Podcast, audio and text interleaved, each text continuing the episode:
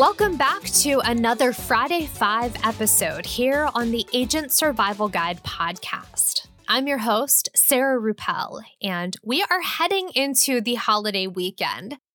For those of us that live our lives in the procrastination station, we just might be heading out this weekend, whether it's to grab our entire list or just a couple stocking stuffers. The window is closing on ordering online. So rather than give you a bunch of last minute online options, we've got five ideas that you should be able to find in stores and put together yourself. And rather than just give you general ideas, I did try to go into a little bit of detail to narrow down your choices. So, with that being said, let's get into our list, which I should probably also note is in no particular order.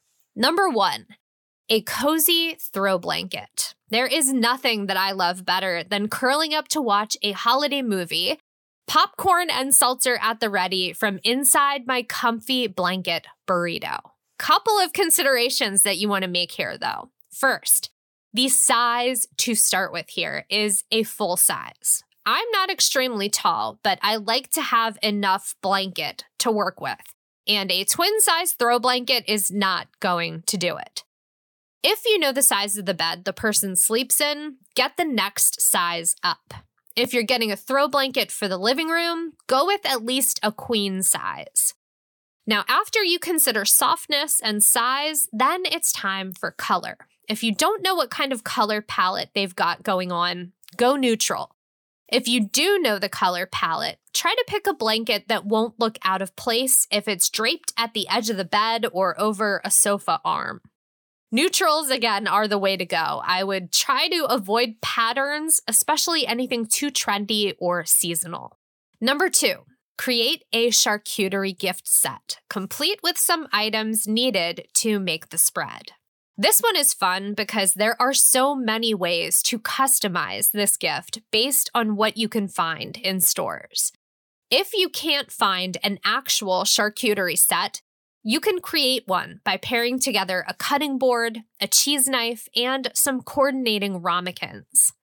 Traditional charcuterie spreads usually contain at least three cheeses, meats, starches, and the additional accoutrements but you don't have to provide all of those items with your gift. I would suggest providing three to five items, mostly meat and cheeses, maybe with some olives thrown in for good measure. That leaves room on the board for your giftee to add some of their favorites. Now, next comes my favorite part, which is heading to the grocery store to pick out the food items. And for some people, this is where they start sweating and get a little intimidated. But I will let you in on a little secret. You don't need to go with fancy cheeses to make a great charcuterie. In fact, it's actually better to keep the cheese palatable for the majority of people.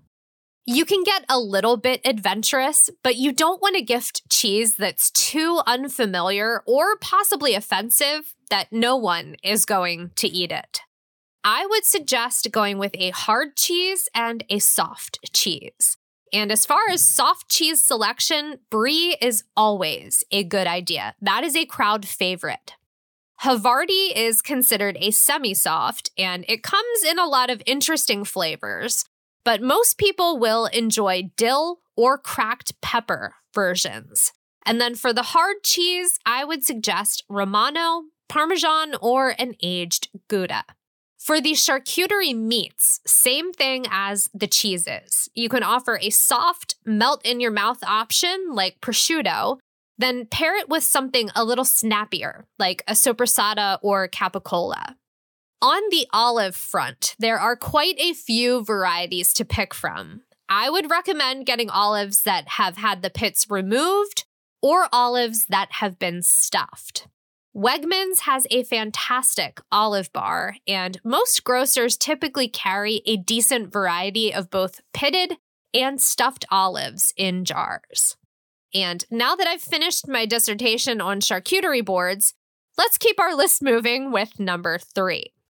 For those who don't have a smart TV, a streaming stick or streaming device paired with a gift card for a streaming service.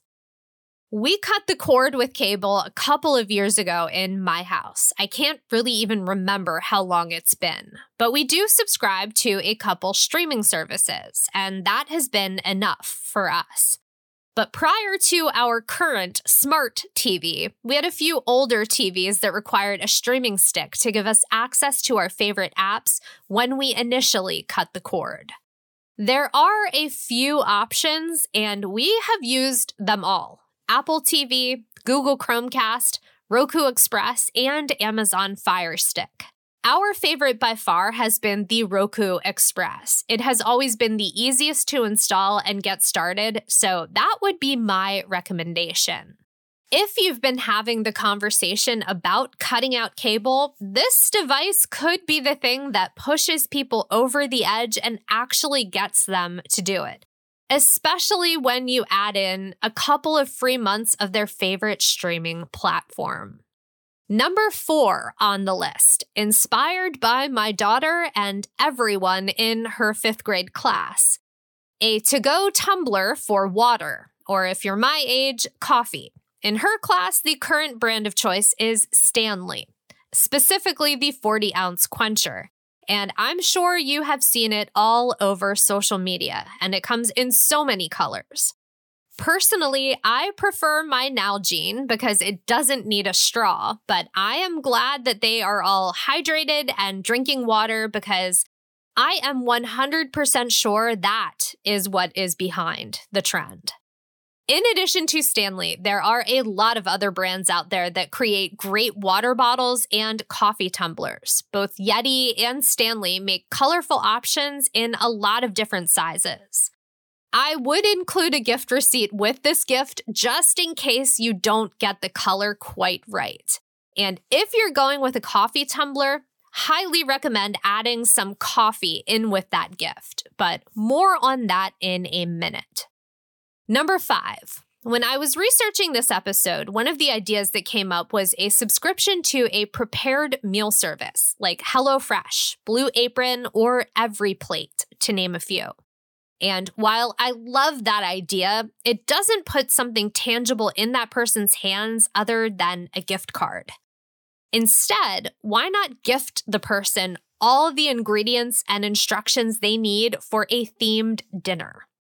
Now, depending on how far you're traveling to give the gift or how far the person is traveling back to their home, you do want to be careful with how many perishable items you include in the dinner. You can always include a gift card to a grocery store near them for the perishable items of their choice. Or you can elevate the quality of the items you include, allowing them to add in the perishables from their own kitchen couple different ways that you can go there. Think gourmet sauces, salts, peppers, oils, decorative noodles. You can even include hard cheese and a grater to top it all off. To go even more extra, you can package the whole thing in a strainer or a good quality stock pot. There are so many ways to get creative here. I would honestly love a gift like this around the holidays because it means I don't have to think about dinner. I can just make it, and bonus points if my daughter can help. And then, as a related bonus idea, I mentioned a lot of ways to elevate what you're giving people in this episode. I've never really named this gift giving methodology, but think of it as the batteries included mindset. If you're giving something that needs batteries, include the batteries. If you're giving a mug, gift something to put in it, like coffee or hot chocolate and marshmallows. Think similarly with gift presentation. Rather than putting gifts in a bag or basket that's likely to be thrown away, put it in a neutral storage bin that can be reused. Thoughtful considerations like this can elevate your gift, saving it from what might have been a last minute disaster. Now, these are just a couple of last minute holiday gift ideas. There are so many more out there. In fact, we did an episode just like this last year featuring five completely different gift ideas. So if these don't work for you, check out that episode link in the notes because there might be something there that'll work out better. But that does it for this episode. I hope you have a fantastic holiday weekend. Stay healthy and stay safe out there. And we will see you next week. The Agent Survival Guide podcast is a production of Ritter Insurance Marketing, an integrity company. This episode was written and produced by me, Sarah Rueppel. Script editing and fact check by Tina Lamoreux. Podcast design by Urban Rivera. Artwork by Vivian Zhao. Follow along with us wherever you like to listen.